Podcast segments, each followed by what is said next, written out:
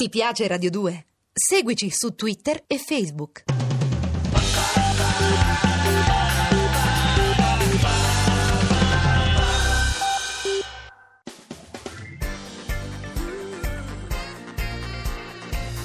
Radio 2 è davvero imbarazzata nel presentare Così parlò Zap Mangusta, storia della filosofia liofilizzata in pillole per uso strettamente personale.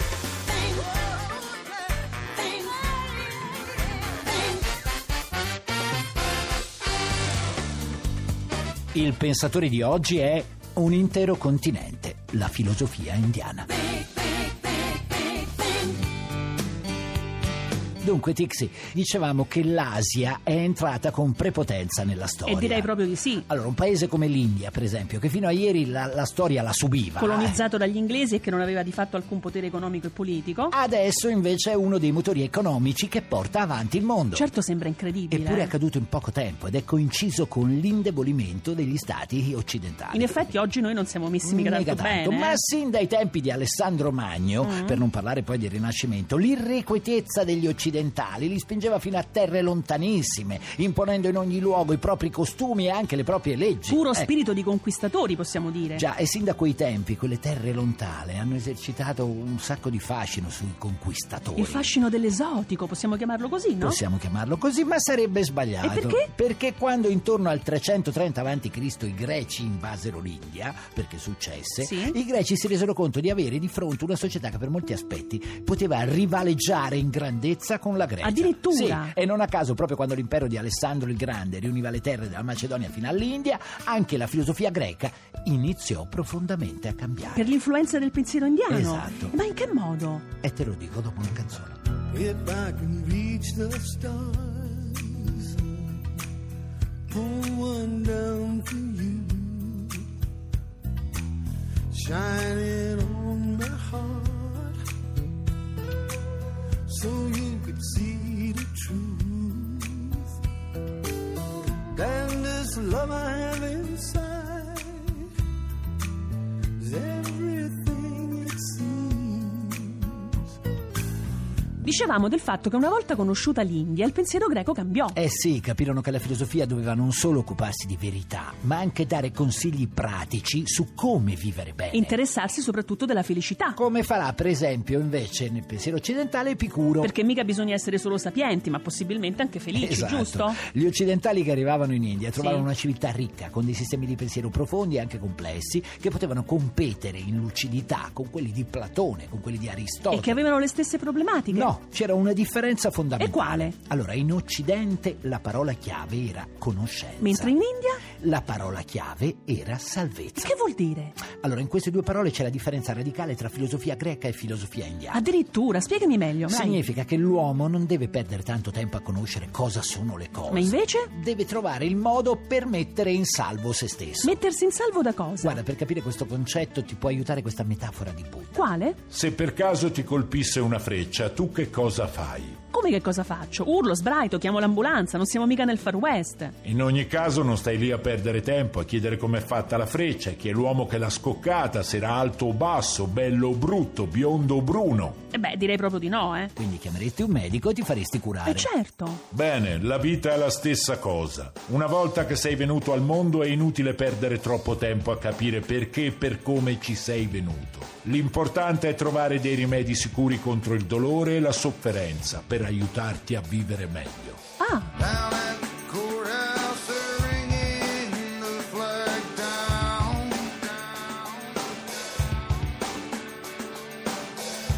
Long black line of cars snaking slow through town.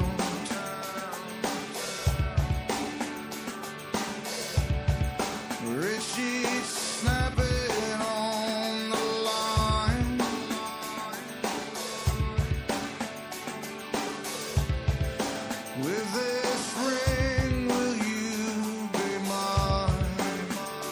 Mangusta, mi sa che mi sono persa dei passaggi però, va eh. bene, va bene, allora andiamo con ordine. Ecco, meglio, va. Allora, Heidegger te lo ricordi, vero? Beh, era un filosofo complesso, un po' me lo ricordo. E vai a riascoltarlo sul podcast se non Mm. lo ricordi, si può. È giusto, giusto. Beh, Martin ci ricorda che la domanda di fondo della filosofia in Occidente è in sostanza una sola, quella di Socrate per capirci. e sarebbe? Tiesti, che in greco significa che cos'è. Ah, soltanto quella, non mi pare. Sì, sostanzialmente il filosofo si chiede sempre il perché di ogni cosa. Ah, come i bambini. come i bambini occidentali, non a caso, e se lo chiede di ogni emozione, di ogni sentimento o oggetto, che cos'è? E sai perché? No, perché? Perché questo era il metodo socratico, cioè il metodo della ragione. E certo, è quello che faceva di Socrate un rompipalle, ora me lo ricordo, eh. Ecco, Socrate è il pilastro filosofico che ha dato vita al metodo della ricerca, perché lui si chiedeva sempre, era occidentale, Mm. che cos'è? E quindi l'atteggiamento occidentale è quello di una persona piena di dubbi che cerca delle risposte concettuali per ciò che sente e vede in giro, esatto, giusto? esatto. Invece l'atteggiamento della filosofia indiana Mm. non è strettamente conoscitivo. Ah, no? il loro problema non è impiantare un sistema teorico E del quindi? pensiero. E quindi? la loro domanda principale non è cos'è. Come per Socrate. Sì. E qual è allora? La domanda è che senso ha? Che senso ha? Sì. Quello che l'uomo deve trovare nell'arco del suo passaggio terreno è un senso al proprio nascere, un senso al proprio vivere, ai propri dolori, alle proprie gioie, alla morte e di conseguenza trovare dei rimedi a tutte queste cose. Beh, mica tanto facile però, eh. E loro non dicono che è facile, ma chi si può farlo? Oh, Voglio trovare un senso a questa sera, anche se questa sera un senso non ce l'ha. Voglio trovare un senso a questa vita, anche se questa vita un senso non ce l'ha voglio trovare un senso a questa storia, anche se questa storia un senso non ce l'ha. Insomma, in poche parole, in India non gliene frega niente di conoscere il mistero dell'essere e l'enigma della vita, Eh, giusto? Esatto, diciamo che agli indiani, così come a tutta la filosofia dell'estremo oriente, la conoscenza Mm. non interessa in quanto pura indicazione delle cose attraverso i concetti. E per cosa gli serve allora? Alla filosofia indiana la conoscenza serve perché questa prepari il terreno però alla salvezza. A ridargli questa Eh, sì. salvezza, questo l'ho capito, ma che vuol dire? Allora, l'uomo è caduto in un tempo, in uno spazio preciso, no? Mm-hmm. Tutti, anche le donne, naturalmente, tutti. E dobbiamo trovare il modo per uscirne, questo dicono. Devi, dobbiamo dolcemente liberarci dalla prigione del mondo e dell'esistenza. Allegro però, eh. Ma allora, secondo gli indiani, noi occidentali non abbiamo capito niente. Eh, Vabbè, questa è un po' esagerata come conclusione, Eh. però potremmo dire che in parte è così, in parte però. E perché? Perché proprio noi occidentali cerchiamo il significato delle cose, sempre, però non cerchiamo spesso il loro senso. Beh, il fatto che l'Occidente in questo momento storico sia in così forte crisi dovrebbe farci riflettere, Infatti, no? Ed è per questo che ne parliamo, tesoro, perché probabilmente abbiamo raggiunto traguardi inimmaginabili di progresso, sì, però nel frattempo abbiamo smarrito un po' il senso del nostro stare al mondo. Sì, c'è successo qualcosa di irreparabile. Non di irreparabile, ma qualcosa in noi occidentali si è indubbiamente rotto o- oppure si è perduto. E un questo po'. spiegherebbe l'infelicità e la confusione dilagante nel nostro tempo, no? Abbiamo un po' smarrito il contatto con tutti gli altri aspetti fondamentali dell'esistenza e forse dovremmo ritrovarli. Eh sì. Here comes the sun. doo-doo. Here comes the sun. And I say it's alright. Dear darling, it's been a long, cold, lonely winter. Dear darling, it feels like years since it's been here. Here comes the sun. Here comes the sun. And I say, it's alright.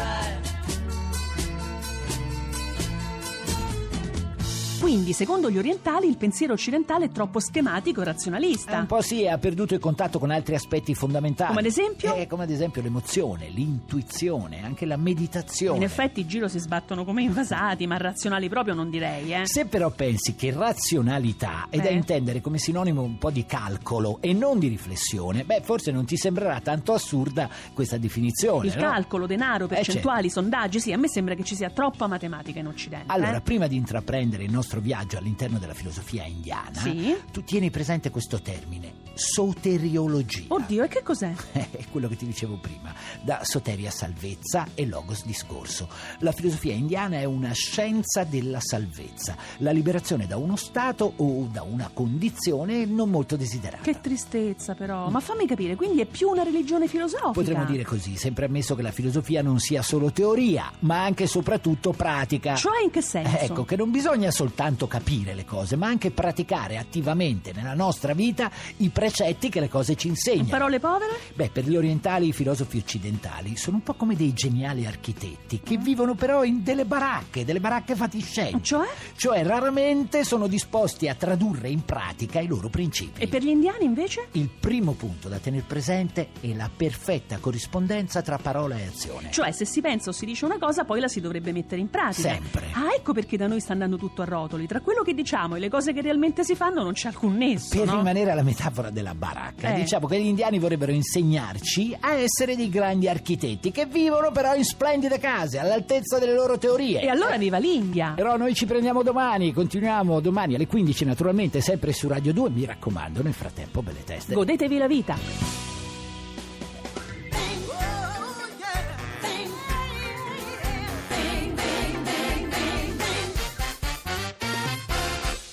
Se volete scriverci qualcosa, fate volteggiare i vostri polpastrelli su zapmangusta.rai.it. Se invece volete scaricare il podcast o entrare nel blog, zapmangusta.rai.it. Ti piace Radio 2? Seguici su Twitter e Facebook.